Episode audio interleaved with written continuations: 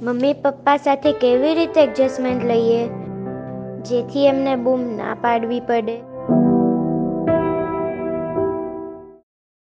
પહેલાંના જમાનાની વાર્તાઓ વાંચીએ ને, તો કે સ્ટ્રીટ લાઇટમાં ભણતા હતા અને પછી પરીક્ષા આપીને કેવા ખર્ચા માટે કેટલી મુશ્કેલીઓ કમાવા માટે સવારના આખર નાના મોટા કામ કરી આવે બે કલાક ને પૈસા કમાઈ લાવે ને પછી આપણને ક્યાં એવી તકલીફો છે?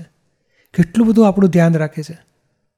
તો આપણે એમને એટલીસ્ટ એમને બૂમ ના પાડવી પડે, એમને ગુસ્સો ના કરવો પડે, એમને અકળાવવું ના પડે.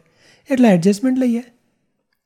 એટલે આજે સરસ આપણે યાદ કરીએ કે આપણાથી એમને ક્યાંય અડચણ પડે છે. આપણી, આપણો શોખ છે કે આપણો મોજ છે કે આપણા સુખ માટે એમને દુઃખ આપી દીધા છે. એટલું સુધારવું છે. નિયમ કેવો છે? એમને સુખ થાય એવું કરીશું ને, તો આપણને સુખ ઉત્પન્ન થવાનું જ છે. આપણે ચીજ વસ્તુથી સુખ લેવા જઈએ છીએ. ખરેખર ચીજ વસ્તુ સુખ આપતી જ નથી.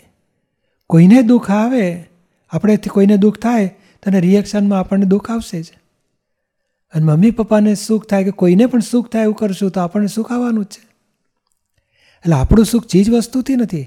કોઈનું મન દુભાય નહીં. અથવા કોઈને મન રાજી થાય એવું કરશો તો સુખ આવશે. અને ત્યાં ના ગમતું જ મમ્મી પપ્પા સાથે એડજસ્ટમેન્ટ લેવાનું. ના ગમતામાં જ એડજસ્ટ થાવ. દાદા કહે છે ડિસએડજસ્ટ જેની સાથે થઈએ છીએ ત્યાં જ એડજસ્ટમેન્ટ લો. મમ્મી, પપ્પા સાથે એડજસ્ટ થતા જઈશું તો આપણું સુખ અંદરથી આવવાનું જ છે. પાર વગરનું આવશે. અને ચીજ વસ્તુમાં સંતોષ રાખી તો સંતોષથી બહુ સુખ આવે. અને ગમે તેટલી ચીજ વસ્તુ ભોગવ્યા કરો, તોય સુખ ઓછું જ પડવાનું છે. એ ચીજ વસ્તુમાં સુખ નથી, સંતોષમાં સુખ છે, સાચી સમજણમાં સુખ છે. એટલે ધીમે ધીમે આપણે આપણા મોજ માટે, આપણા શોખ માટે મમ્મી પપ્પાને દુઃખ આપ્યા છે. જુઓ. અને કેવી રીતે આપણે એડજસ્ટમેન્ટ કરીએ? મમ્મી પપ્પાને દુઃખ ના રહે.